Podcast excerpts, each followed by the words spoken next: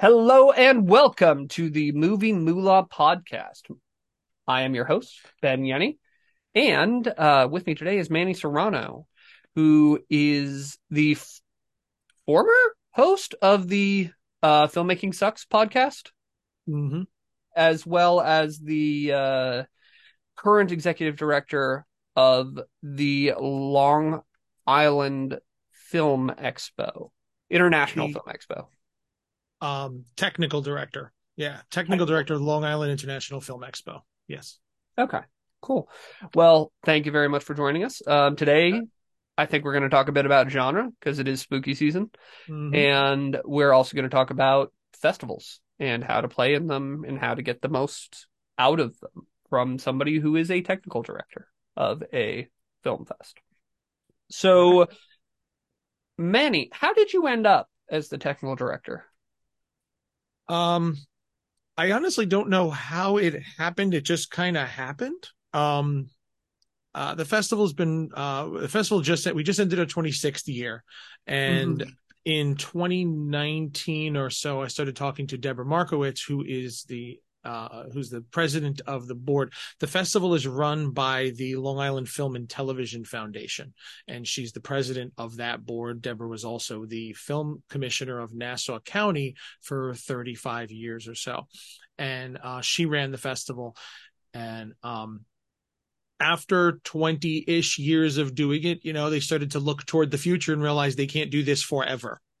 Obviously, you know, but they also don't want the festival to die. So, um, somehow along the way, uh, of being a fa- being a filmmaker, I attended the festival, been there and met Deborah at other festivals, my myself and my wife Lindsay, who was also the co-host of Filmmaking Sucks with me, um, Mhm. became friends with uh, with Deborah and her husband John, and they run the festival with Anne and Henry Stamfel, who owned the movie theater that the festival is at.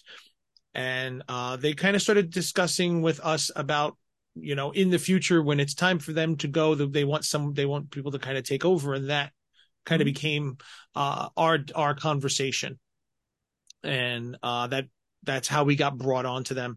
Uh, and coincidentally, in 2020, uh, we moved to Long Island. Uh, we always lived in Queens. It was a conversation that had been going back and forth for a while. As soon as we moved to Long Island, within a month, Deborah contacted us and said, "Okay, you guys are here now.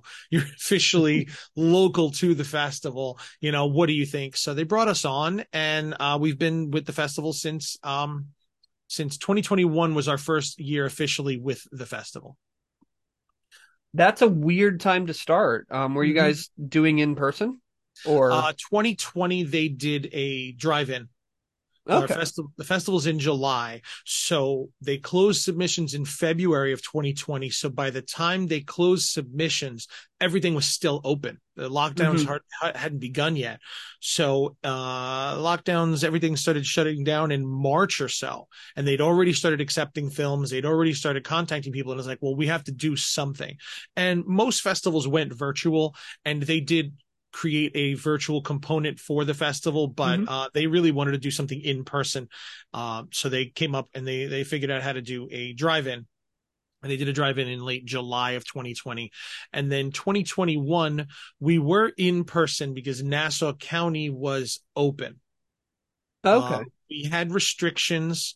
Um, basically, the fire marshal was with uh, was there and checking the capacity. I think the I think at the time the theater could only be 50% capacity.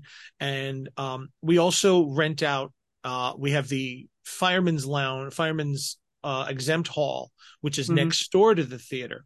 And we use that as our filmmakers lounge and we have panels and Q and A's and everything in there all week long and meeting and networking and interviews and everything.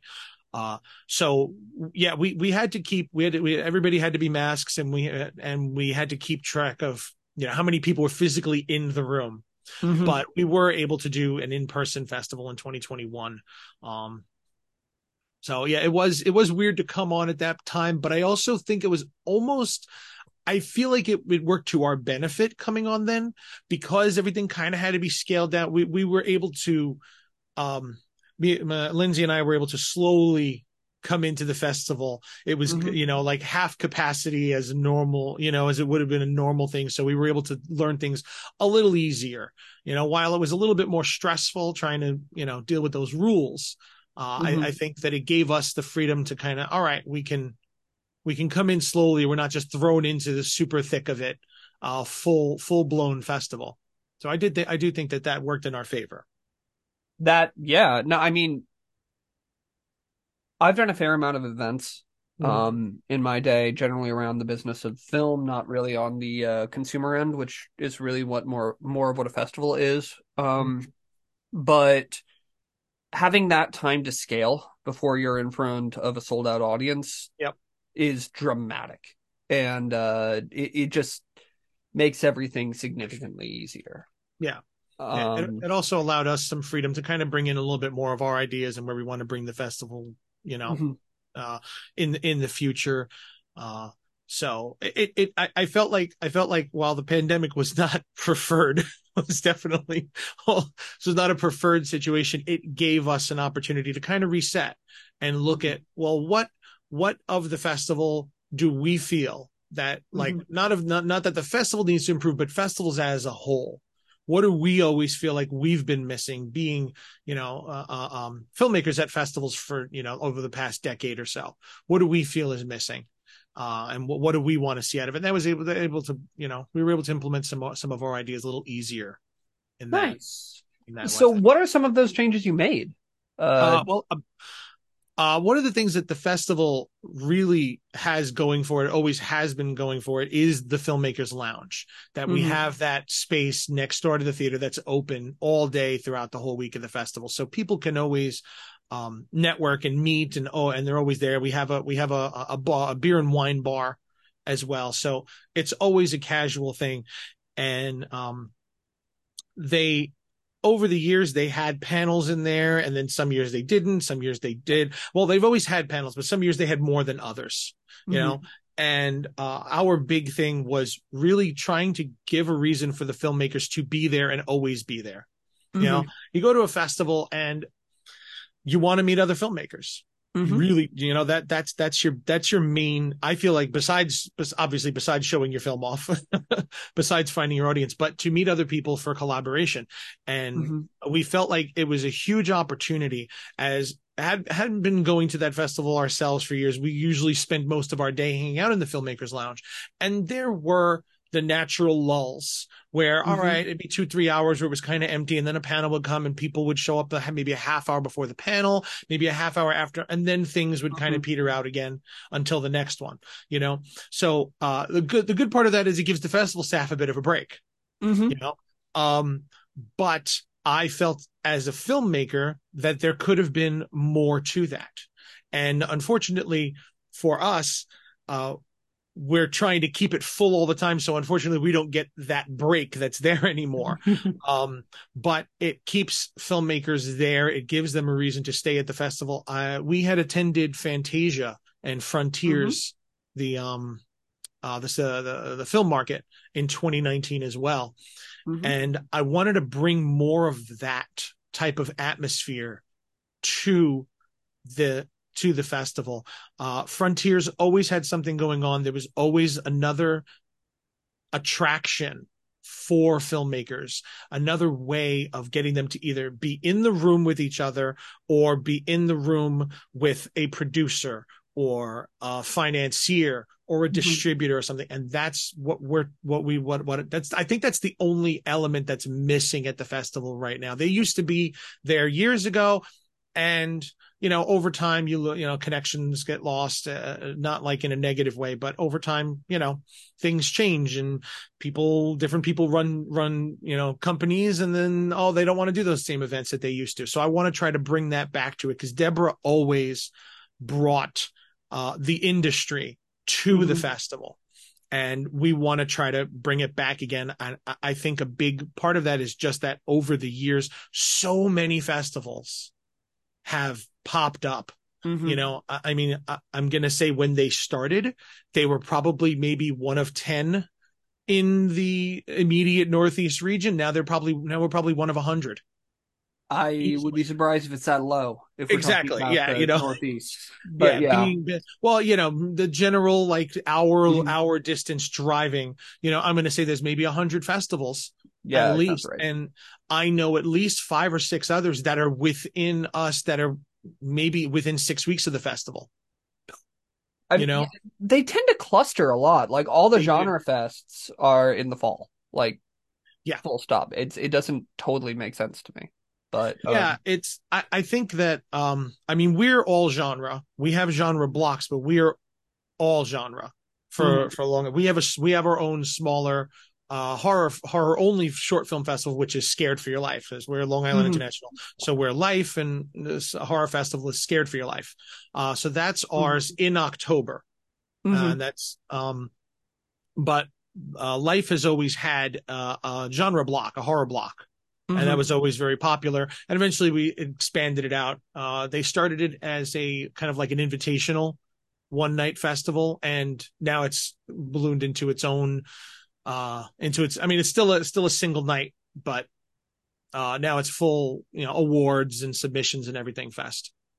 That makes sense. I mean, like speaking as a distributor, Mhm. um there are only so many uh festivals that it actually makes sense for us to try to really submit and hype because Mhm. we just like once you get beyond about your uh three beyond your territorial premiere, at some point you start to cannibalize your own audience. Yes. And that is a uh something that every filmmaker has to be aware of, but you also have to be aware of where you should target that premiere and what I guess soft benefits there might be to attending a particular genre festival as in like uh you're probably not going to find meaningful distribution out of most genre festivals. Mhm. There are exceptions, Yeah. but um and hopefully life is moving towards that goal. Um because I think that's kind of the biggest mismatch between filmmaker expectations and the realities of film Mhm. festivals is that you're probably not going to find distribution. Yeah. But um the big thing is just prioritizing which festivals you actually attend as a filmmaker and having some of those additional services like what you're talking about with the filmmakers lounge i think would make a big difference for most filmmakers um, Yes. and it's also really interesting to hear your perspective given that you started just as a attendee Mhm. um, or a uh, filmmaker a featured filmmaker Yeah. for this and you've kind of grown to a significant role maybe not exactly taking it over but pretty close to it Yeah. um, the so first of all, kudos on that transition, and second, I'm gonna be really interested to see what you guys do in uh 2024 and onward now that things are actually opening up again. Um, this year, this year we did really well. Uh, uh, Mhm. The festival was in July. Um, we did really well. It was one of our highest attended years ever. Mhm.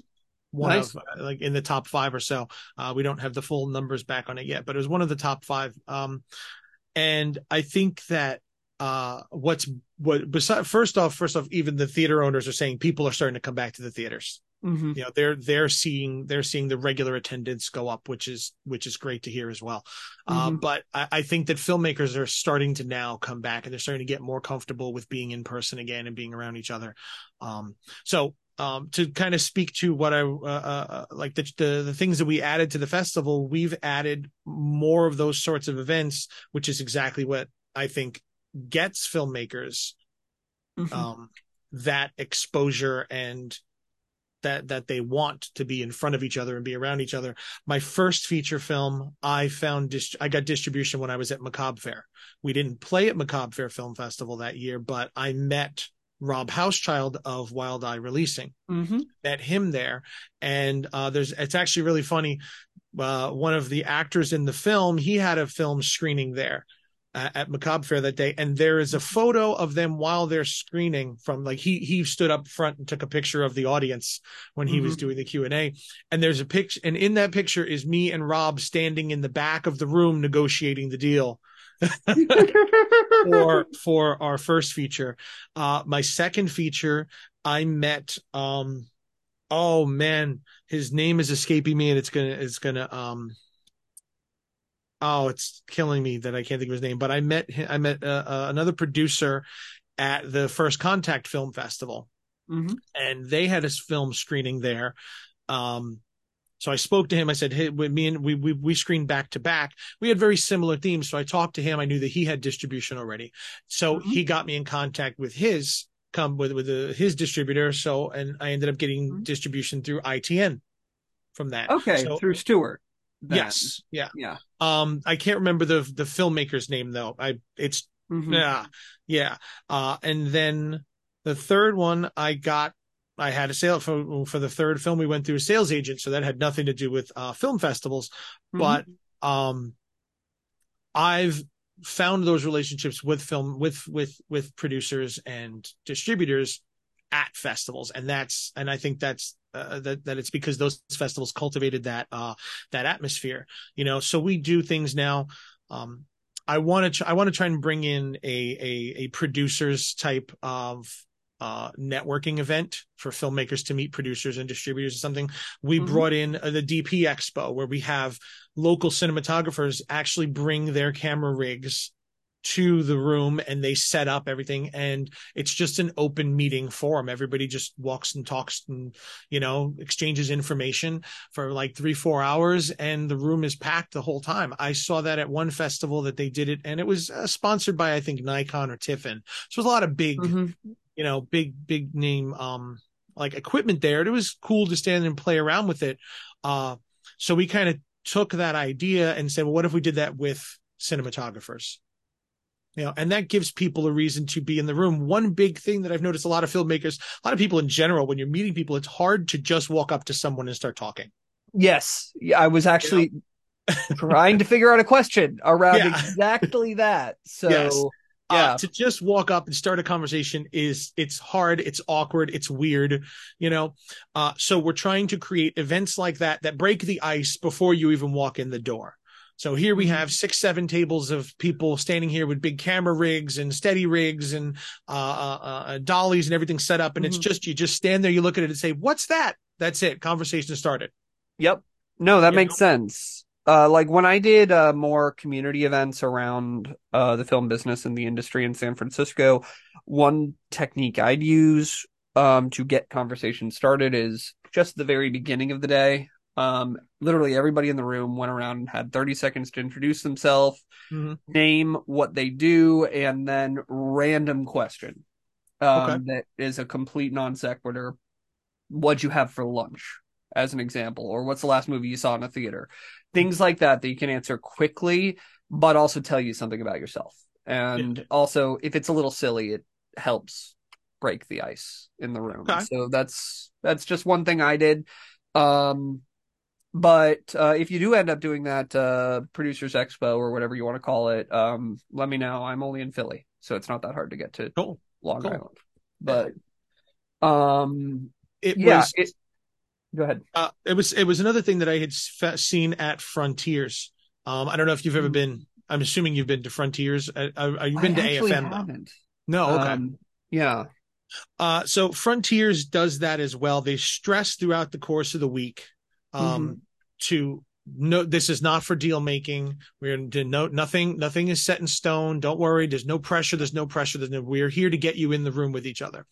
Mhm. and they would do each day was a different. I think one day was a producer's day, one day was distributor's day, and I think one was uh sales Mhm. agents, uh, I believe it was. But basically, what they did was like um distributors. it, Uh, we called it distributors speed dating.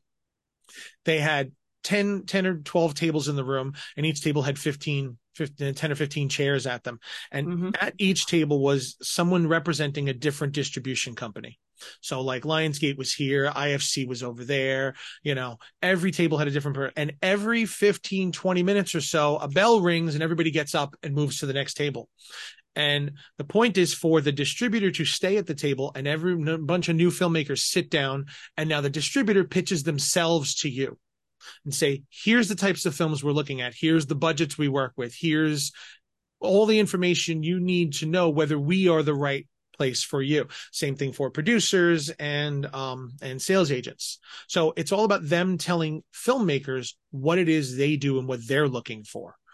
You know, Mhm. um, another really huge benefit of that is uh, Frontiers. You get the contact book of every. So you did. There's a book. It's it's Mhm. vetted. You pay for it. I think there's something like only 250 uh, attendees each year, approximately.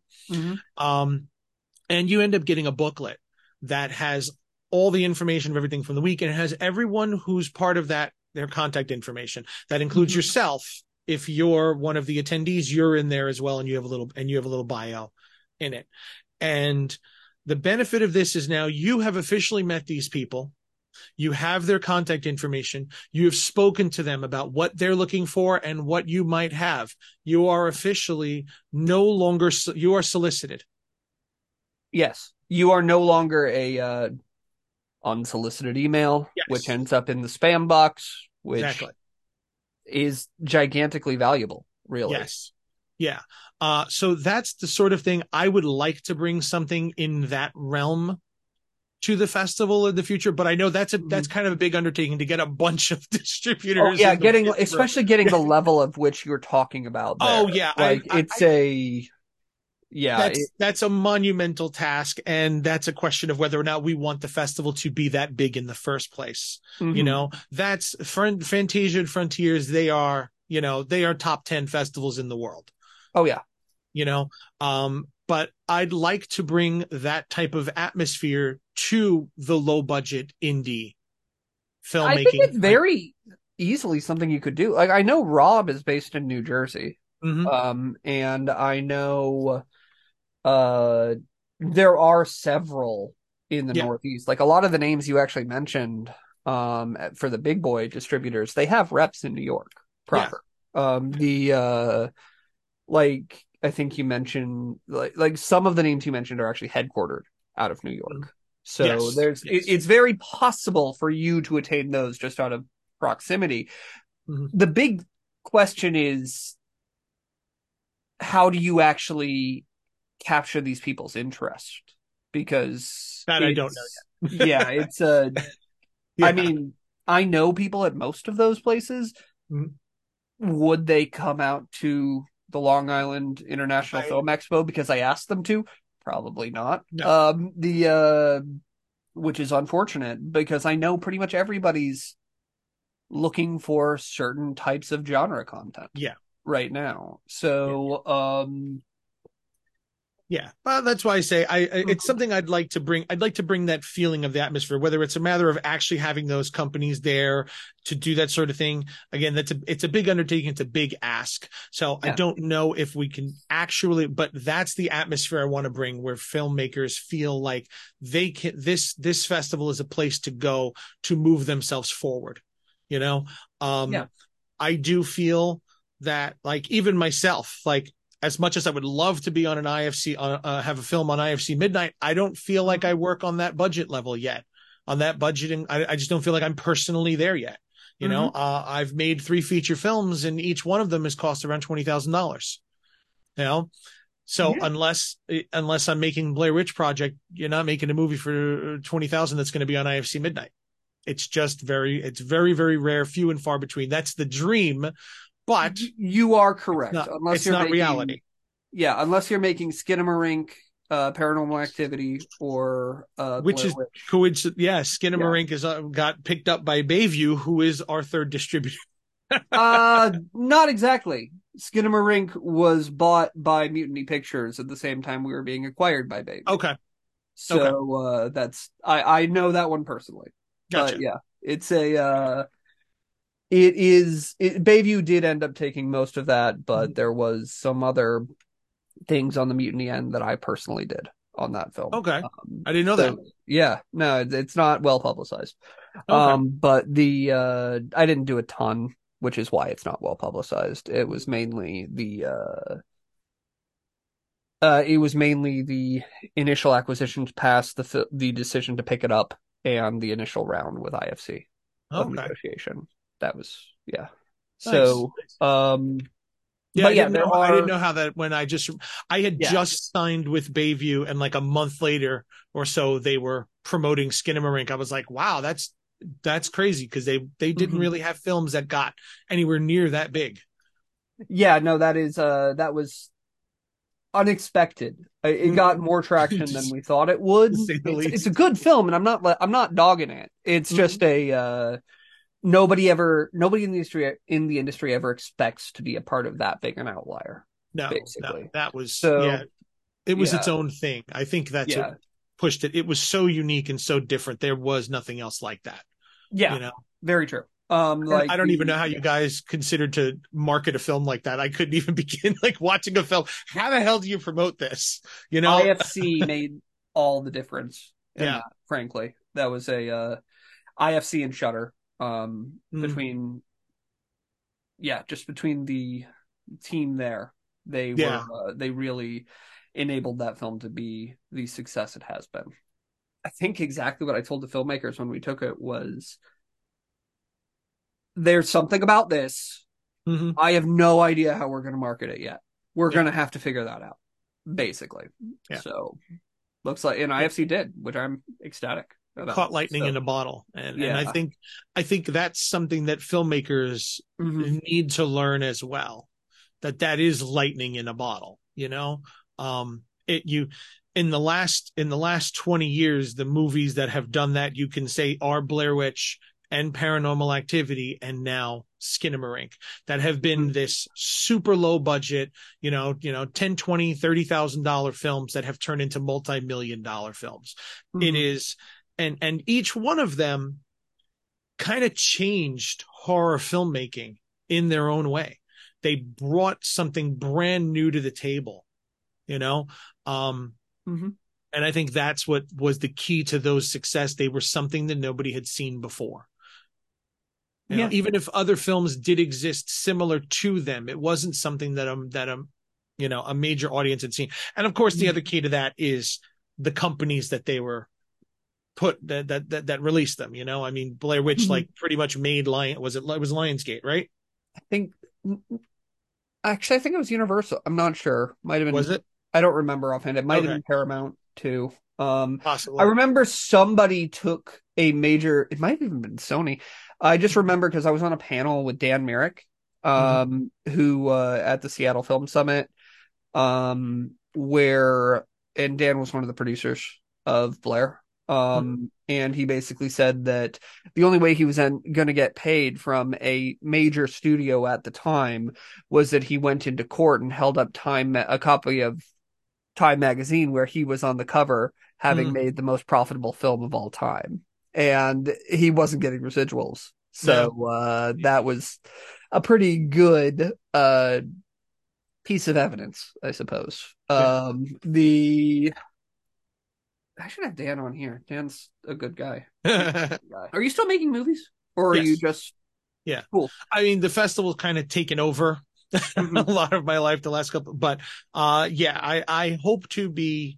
The goal right now is to be in some level of production of the next one of our next feature by this time next year. So I'm working on script ideas right now, and hopefully, hopefully by the end of the festival next year, we can go right into the next feature. Cool. Yeah, I mean it's a um I'm pretty sure you know most of what I do is more around distribution and finance and sales and all of that.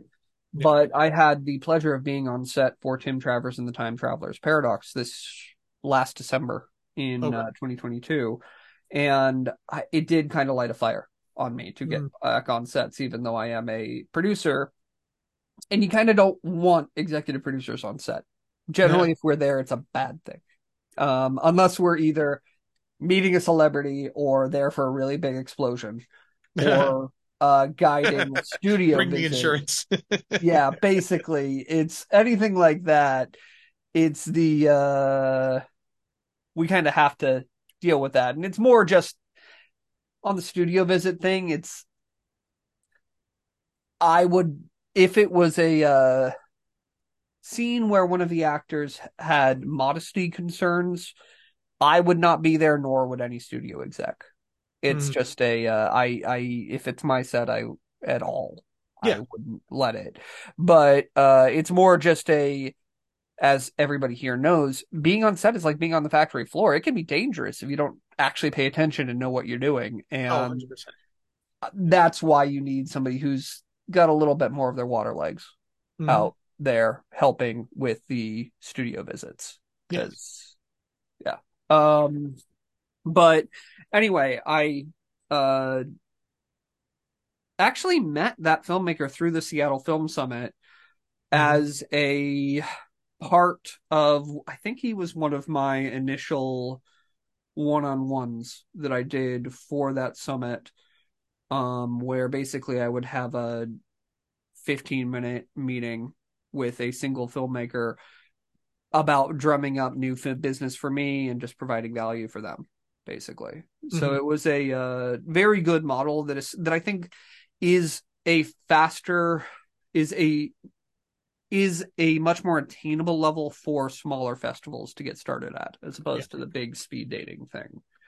Because um those I was able to get 10 or 12 meetings out of and I got Nice. a couple clients and that's basically why somebody like me goes is to find new ta- find new talent, find new movies, find new everything and it's not just filmmakers who want to sell their completed film, the distributors also need completed films to Oh yeah. run their business. So it can be very mutually beneficial. Yes. Yeah. Um I don't have a comment for that. I I just agree. It's like, that's it. it's it's yes. I just realized I'd been talking for a minute, so I It's tried to stop. Um but the uh so you make uh so you said there's genre pictures at this film fest. Mhm. Are there uh is it just horror or are there action movies or what Um, sorts of genres are we talking about? Uh, they've generally had a horror film. They've generally had a horror shorts block. That is, they've always called the "Scared for Your Life" block. Uh, Mm-hmm. as I said before, that's now its own festival as well. So we, we still have the uh, "Scared for Your Life" block. Sorry. It's all right. Give you a minute. Yeah, thank you. Um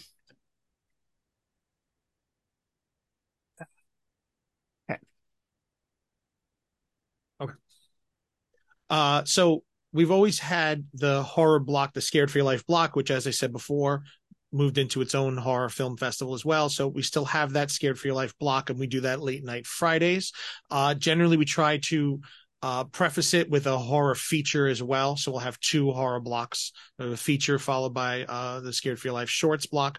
Um, last year, we started a retrofuturism block on Wednesday night, which is the uh, Thursday night, which is sci-fi. Uh, this year we at, we happened to get enough good entries where we created an action block and we called that kicking ass taking names. Um, and we also created the midnight madness block for Saturday night midnight, which is all just off the wall, unclassifiable, strange, weird, quirky, you know, you don't know what you're going to get type like weirdo mixtape blocks. Um, and uh, that has just be- call it the weirdo mixtape block. that's it. It's a weirdo mixed. It's, Yeah. that- that's that's the best way to describe it. It's a weirdo mixtape of uh just just some of the most unique films that you ever see, and it's become one. It's become one of our most attended blocks because uh on on top of the mystery of what you're going to get at it, um. We also, I, I create a custom scared, uh, excuse me, Mad, Midnight Madness pin. So every attendee gets their own, gets a, gets a pin that, you know, for that year. And we also have a Midnight Madness award, which the filmmakers have to be in attendance for to in order to be eligible to win in that block. And it's a handmade award that I do every year. So it's something different. Uh, the first year I made like a little, uh, a, little movie marquee. Last year I did, I did a stack of videotapes. And this year I made an, I made an award out of a couple of, uh, uh 16 millimeter reels. Nice. Yeah, and it looked like a giant lollipop. um, but that's another one of those things where I feel like the film festival, especially if you want to stand out as a festival and attract new and interesting and good and really uh, prolific filmmakers, you want to give them a reason to want to be there. You know, and I think that that's one of those types of blocks that encourages interesting films. It encourages interesting filmmakers. And the fact that you have to be there to win an award, it really pushes people. You got to be there and filmmakers show up. I can't tell you how many times over the years, and I'm sure you know this, uh, uh, ad nauseum that you go to a film festival and you sit in a short block of shorts of 10, 15, and then at the end of the block, there's two filmmakers standing on stage to speak for, and you just watched 90 minutes of movies and there's only 10 minutes of which spoken for, you know? And as an audience, you kind of like, oh, okay. The uh, uh, uh, you just all right, great. These these filmmakers are here. Let me hear from them. I, I think that's something else filmmakers need to get through their head. Be at the festival because no matter how good your film is, features aside, no matter how good your film is as a short film, if you are not there to represent your film, chances are the audience forgot about your film the minute they walked out the door.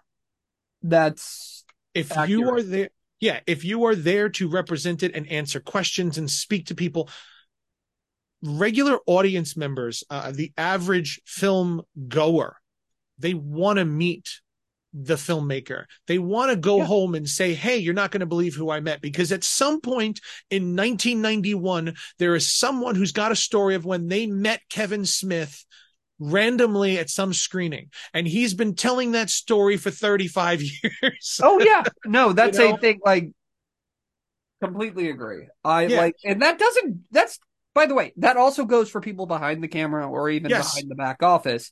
I still tell stories about how I met Claudia Christian, um, who was the female lead in Babylon Five. Okay. I still tell that story. Yeah.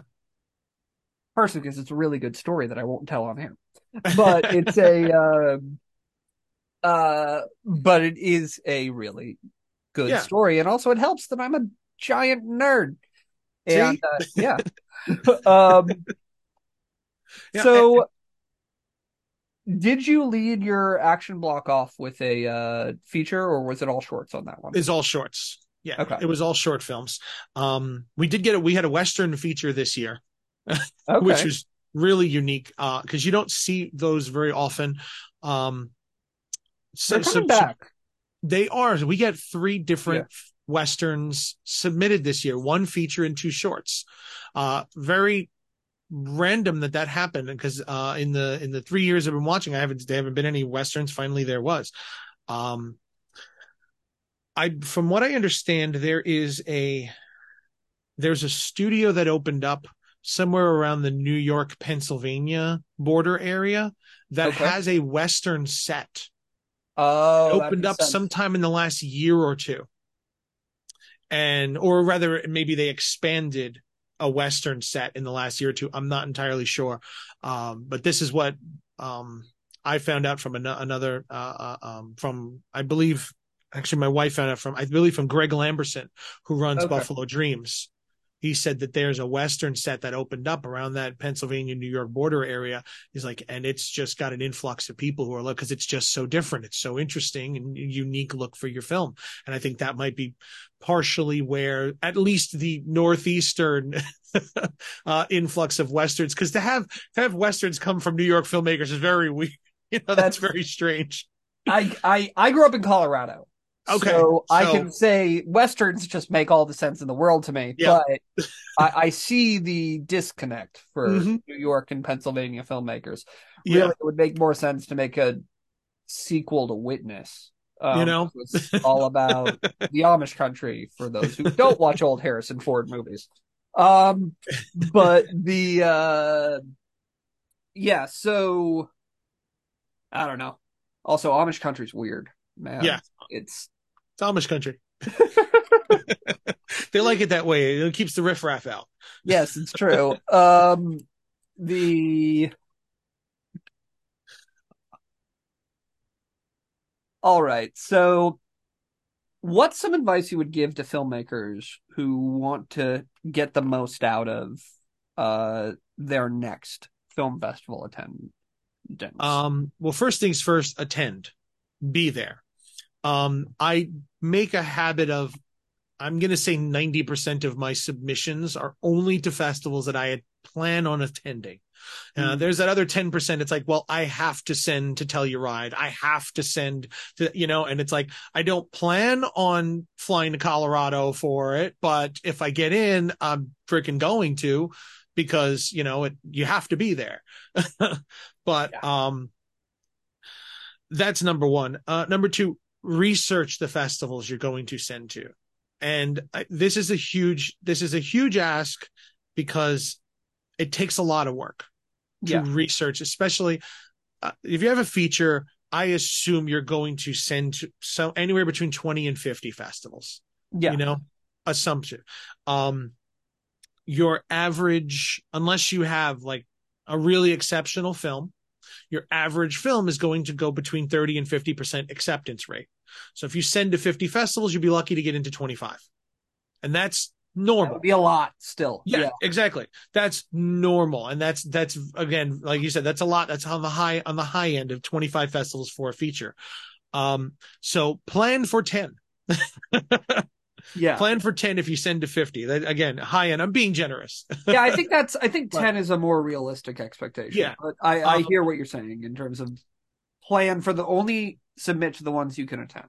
Which Mhm. yeah, that makes sense. Yeah um put your festival your festival run must be part of your budget plan it when you're making the film here's here's what i what uh, i know a lot of filmmakers okay wait let me step back a second first off when it comes to researching your festival know what you're sending to you need to know what they want you need to know what types of films they normally play now that doesn't mean that just because they uh, they gave an award to a found footage film last year that they're definitely going to want a found footage film this year. That doesn't mean that either. No, not at all. In fact, they might not want another found big found footage film this year, you know, uh, simply because they gave the award to it last year. Well, we, because festivals realize that the more documentaries you play, the more documentaries you get submitted. The more horror films you play, the more you get submitted because there are filmmakers out there doing that research. So you need to be one of them doing that research as well. You need to know what the festival uh, uh, wants and what they're looking for.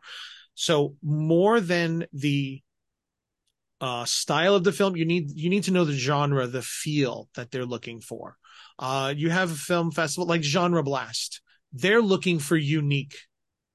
They want unique, different films, and it comes in the title, Genre Blast. Yeah. So if you have a fa- if you have a film that literally combines two different genres in a very unique way, they're probably the festival for you. But if you've made a rom com, probably not. If you've made a rom com with aliens, hey, maybe. That's you know, or you know- rom com with zombies. I mean you know? Exactly. You know, uh, they might be looking for that, but uh, uh, so research your festivals and put that money for festivals in your budget before you even begin shooting. No, you're going to put a couple hundred dollars, a thousand dollars or so aside at the end, and that's just for your submissions. I can't tell you how many filmmakers I know personally or have met over the years that it's like, well, you know, it's really expensive to submit to festivals. It's really hard. Like you're right. Yes, it is expensive, but did you not consider this when you you spent five years making this movie and you didn't spend five minutes thinking of how you're going to get it out into the world? that's a common problem. Yes, it's, It's, a, a, huge. uh, I, I can't tell you how many filmmakers at this point it's it's by proxy, thankfully, um, who uh say, "Oh yeah, my my my distribution strategy: get into Sundance." That's Never. Nope. so many different reasons you're wrong. Nope. Um, I the, uh, I don't think. I think I submitted to Sundance once, and I have never since. And I've made dozens of shorts and again three features. I've submitted once, and it's like I'm not wasting my money on it anymore. I mean, I'm just unfortunately, it's just kind of where you are. There's you have in order to get, stand a solid chance at any of the at least top five, maybe even top ten film Mhm. festivals. You kind of have to have an inside game, Yes. whereas you need to know somebody who can bring your film to the attention of a programmer. Otherwise, you're just not getting in. Full stop. most of those festivals, those films, by the time they get there, most of them are already spoken for. They've Yeah. already got some level of, at, at the very least, some level of deal being worked out for distribution. You're Yeah. a feature playing at Sundance. If you don't have five offers on your table by the time you're there, you're doing something wrong. Oh yeah, and I mean, there are a shockingly high number of undistributed feature films that come out of even your Sundances Mm. that are just like they'll they'll premiere at Sundance, they won't get a deal, and then you'll never, and then nobody in the general public will ever hear of them. This is Which- common. which then makes me wonder how they got in in the first place. like that means that there was a programmer who saw it and said, "I just love this film, and I feel that it deserves a a, a, a platform," you know. And you want to be one of those films, you really do. Yeah. That somebody just they just love it, and but the fact is, not everybody is one of those filmmakers. You know, ninety nine point nine percent of us are not those filmmakers that are going to send the one in 10,000 films a year that Sundance gets submitted. You have to be the five of that 10,000 that these programmers say this is unique. You know? Yeah, and it just ha- and not only that, you also have to hit the mandate right on for Yeah. that year because each year, um, Sundance has a certain number of themes that they want to uh, Yes. emphasize, and you have to just hit the lucky stroke of being in that subset. Mm-hmm. Yeah. and it's just it's not a solid strategy for you to get distribution. It's just not. No. sorry. I, I, I think something that does, um, another a piece of advice is go to festivals whether you're playing or not.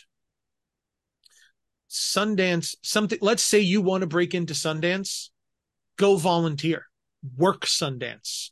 get Mhm. to know the other programmers, know the organizers, the, the the festival directors, work the festival, Mhm. and you'll learn what they're looking for by being there. You know, I, I I think I think that's something that a lot of film a lot of filmmakers overlook is just volunteer at the festivals are always looking for volunteers. Yeah. go go just spend spend a couple of days like we have volunteers every year and they just help us check in the filmmakers. They don't do anything anything crazy, but they get to spend the week of you know whichever days they're available, just meeting the filmmakers. They help us check them in. The, when we have film, when we have uh, uh we have an interview corner, and we had somebody. I have it. I don't have it sitting here, but they just hold the hold the clipboard. What's your name? What's your film? And the literal file number of the so that when I edit the interview together, I don't have to search for their name. Just here, there's the file number. This is who's in it, and that's what a volunteer does. You know, or they check in a filmmaker. They give them their filmmaker badge. They here here's your program. These are very simple things that that that that, that they that they do. But as a volunteer, you get to meet every single filmmaker who walks in the door. You get to meet every director, every producer, every actor. You are there and you are someone that they are looking to speak to because you have information. You're you have there. information that they Yeah. need. Exactly. Primarily, where is the bathroom? Yes. See? yes. Even so, you are someone that they need to speak to. So again, that's another way of breaking that ice, Mhm. of getting you in, getting you in conversation with someone you want to meet, someone you want to talk to, someone you might work with in the future. So that's another thing. If there's a festival that's local to you, doesn't matter how small or how big it is, volunteer, work the festival, pick a year and go and meet. We had for our second feature, I got a lot of um rejections.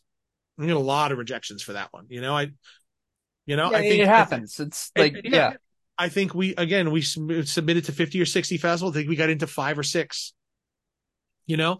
Yeah. Um but then I spent the rest the next year and a half attending most of the festivals that we didn't get into because I wanted to see what are they looking for? What what were we doing wrong? What or what what could we have improved on? What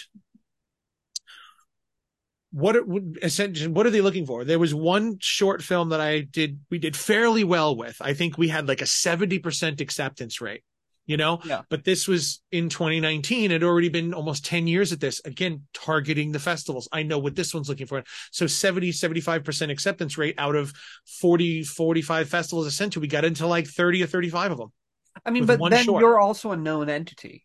Is another thing there that because you've been submitting for these ten years and because you've probably submitted to the same one multiple Mhm. times, probably They not every year, but um, yes they do start to recognize you. Yeah, Yeah, it's a they remember you and they see you get better Yeah, they do, and it's it's a very similar thing to grant writing. Really, when you're Mhm. applying, when you start writing grants, you're going to get ninety five percent declines, but if you keep applying, that rate is gonna, that win rate's gonna inch up year Yeah. out, year over year, and it's kind of the same basic principle here. Mm-hmm. Like, uh, do you know the name Jim Cummings?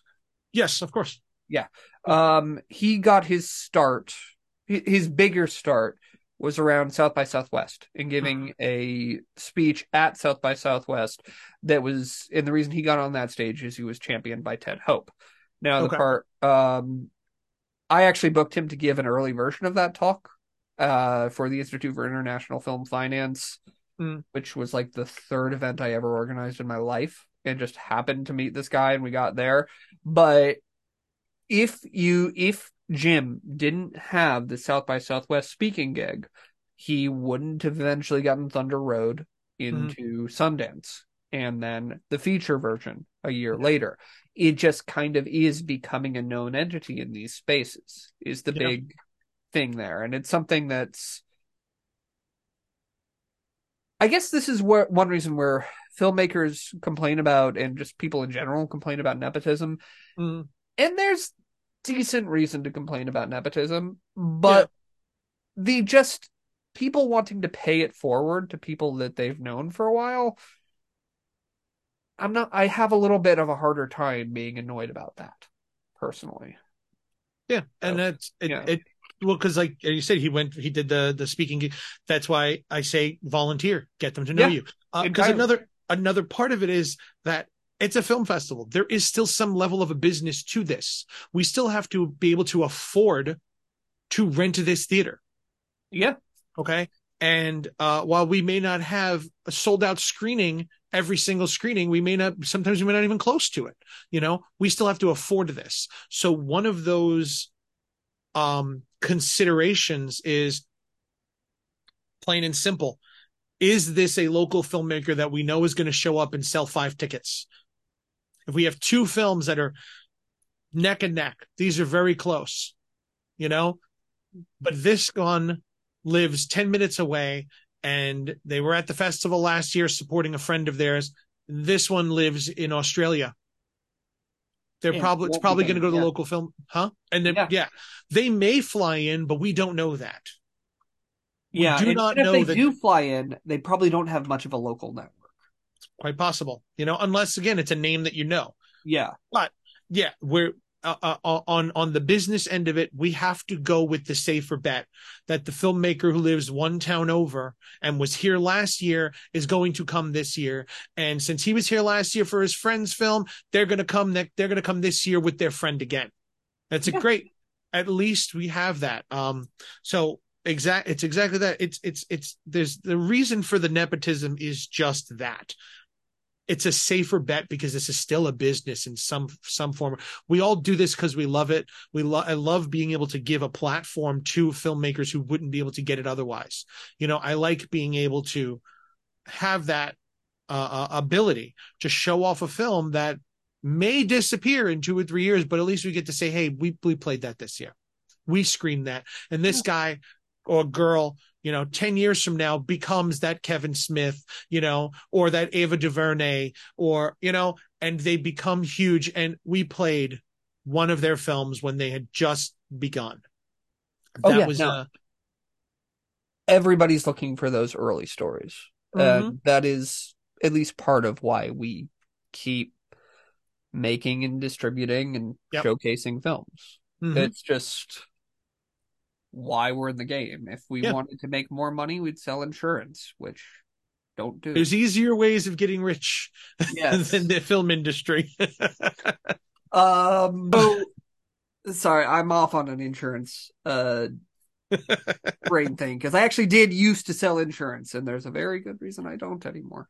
But We, um, um, we have an ins- we we do one of our panels specifically because of that. One of our panels is legalities and liabilities. We have an insurance agent and an entertainment lawyer, and they speak and answer questions because I think that that's one of the most valuable things that every filmmaker overlooks is your insurance and your lawyer.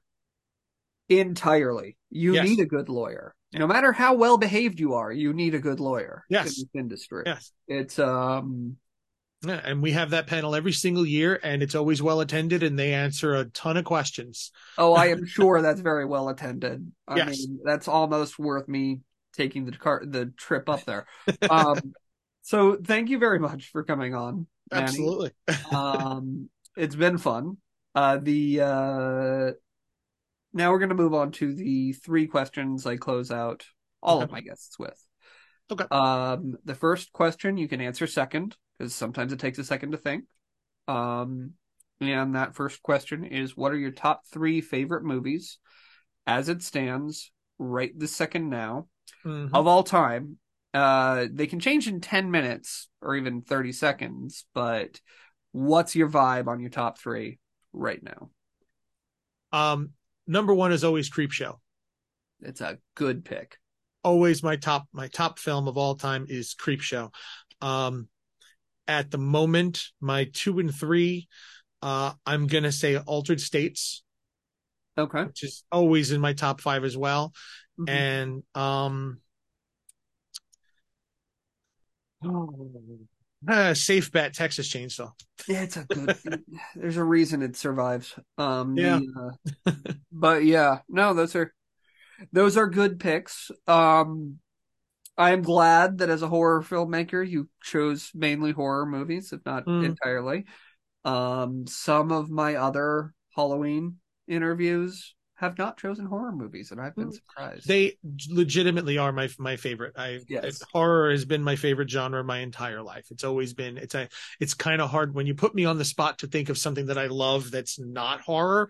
My brain always goes to American Beauty. I love American Beauty. I loved that in the film in the theater, but it's like that's that's the best I can think of. It is a good movie. It is. Um, yeah, it, it's one of like five movies that got me to go to film school. Really, um, Hmm. uh, the biggest one was Apocalypse Now, which okay. I'll Nice. I'll defend. Um, I have not Yeah. seen Apocalypse Now in about thirty years. I, I have. Yeah, Yeah. I, I I've been trying to find that the Redux Blu-ray with like both of them, like let me and then watch them. You know, watch That would be hard. Yeah, yeah. I mean, I don't if I watch them back to back, but you know, to compare, same thing for Blade Runner. I have the the set with all four cuts, and I also haven't watched that in about thirty years. So I'm like, I want to watch them all and see the difference before I go to 2049. that makes sense. Um, Yeah.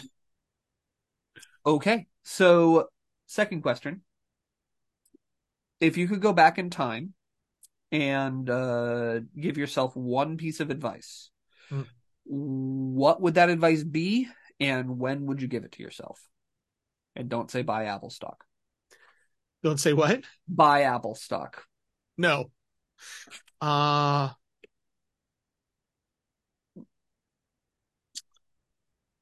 I think um I think I don't know if I would, but if I'm going to answer it, I, I would say I'd probably go back to like the 20 or 21 year old self and say Mhm. start filmmaking now. Okay. I I did I, I, my high school had a broadcasting studio and I learned how to edit and run a board in high school. Yeah, they had a full like half a million dollar broadcasting studio that they didn't do anything with. They built it and then they didn't have a program for it and they ended up just running English classes out of it. My freshman year of high school had an English class in the stage space. Yeah, oh, yeah, it's Okay. ridiculous. But the and the the teacher who was in there was also had never been in that room before. He said they built it two or three years earlier, and it's been closed ever since. Now they're just using it as a as a teaching space. So he started messing around with things, and again, this is freshman year, and I started messing around. I was like, "Well, this is really cool." Me and two or three other students became friends with the teacher and started messing around with stuff. So while he had classes in there, we were sitting behind the one way mirror glass playing with the cameras and turning things on and just tweaking, tweaking and playing in a mess. And this is 1994. yeah, we're just messing around with stuff. Nobody even knows we're sitting in there. I spent most of my high school time cutting classes sitting in this room, just messing with this board. Uh, they also had a dark room upstairs and I was uh, part of the, the one of my art teachers brought back the, a photography club and taught how to develop film and all that stuff. And then after high school, I moved more into music. And we had a band and everything, but we never went anywhere. So my advice would be stop that and just stick with the movies. you Fair know, enough. go, go Although to film you- school sooner. You look like somebody who was in a band. It's Well, a- I just looked like somebody who sang a lot of karaoke, and really, the Hey. way more. uh yeah I, I i I the music music is still important music was my first love Yeah. music was my first love so it, it's I, i'm very musically inclined with my films my film has become this is why i say i probably wouldn't go back and say because i'm such a stickler about the music in my films and i think that's just because i spent so many years doing it that it's just as important to me as everything else but if i was going to say one thing that would be it start film start making films sooner rather than waiting till you're 28 years old That makes sense. you know Um, cool. So then the last question, hardest Mhm. question of the three. Um, where can people find you and what would you be looking for from anybody who might be listening or watching this? Uh, well, I mean, you can find everything from me. I'm at massgravepictures.com. All of Cool. my socials and everything are on there. Uh, links to the festival is on there. Um, I don't know what I'd be looking for in terms of. Mm-hmm. What do you mean? As in, Uh, like if an example for you I could think of is you uh would be looking for more submissions to uh the festival. Um, it's a wrong time for that, or Mhm. just uh, most of the time people leave that question unanswered. I Mhm. ask it just in case there's anything there. So um, yeah, I can't, I can't think of, I don't, I, yeah, that is, that's a weird question. It's an odd, interesting question. Uh, um, I mean, I'd love for people to come to our festival. Yeah, Uh, I'm looking for attendees at the festival. Uh, we just clo- we just announced, um, started announcing the films that are playing for Scared for Your Life. That is uh, October whoa, 21st, right? Oh my God! Of course, here I go on the spot, and I'm gonna I'm gonna screw it up, right? yeah, it's uh, Saturday, October 21st. Yes, and I always screw it up because was because last year was the 27th, so the one and the seven just keep screwing me up. Uh, so it's Saturday, October 21st at Huntington Cinema Arts Center in New York. Um, it is a one night event. It's, I believe we open doors at 630 ish. Um, similarly to how we run life in Huntington Cinema Arts is all, all in one. So we have the movies in the theater and then we have the cafe space where we have horror vendors and we're going to have, uh, Jess O'Lantern doing a perform, doing musical performances between films. There's a costume contest. There's the awards ceremony. It's a full on Halloween event. Um, nice. So yeah. so, so it's a good uh, time to have beyond just films. There's more to do than just watch movies. Cool. Well, uh, since that'll be on the 21st, uh, I'll, we'll actually drop this the Tuesday before. Okay, So- cool. There'll be some ability to uh talk about it and use it to help promote on all of that. Awesome. So, um, the cool. So, thank you very much for coming, Manny. You're always welcome back. It was fun, if nothing else. And Thank you. I hope we got uh, hope we got out of it what you were looking for. I have no idea what I was looking for, which is a standard thing for these. So uh, the um yeah, so thank you everybody at home for uh watching, listening, whatever you're doing. Uh check out the event on the 21st, the Scared for Your Life and while and yeah. So beyond that, just check out my free independent film business resources pack, which you can get at theguerrillaRep.com slash resources. It's got a free ebook, free white paper, free investment deck template, uh, contact tracking templates for distributors and festivals, and a whole lot more. Uh, see you next week, and don't forget to hit that bell or hit auto download. Thanks.